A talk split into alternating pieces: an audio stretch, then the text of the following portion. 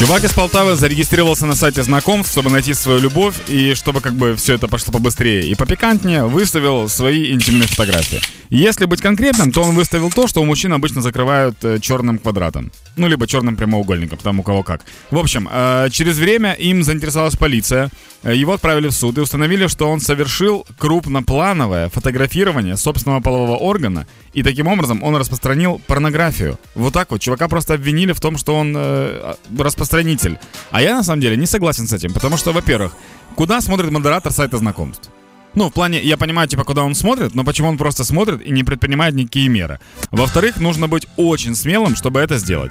И в-третьих, возможно, карьера очень круто повернется в неожиданную сторону. Возможно, теперь ему не нужно будет работать, будут сплошные съемки, и все. А, и э, суд, короче, что сделал? Судебная экспертиза э, при обыске еще нашла у него наркотики. То есть, мало того, что его пытались засудить, ему еще устроили обыск.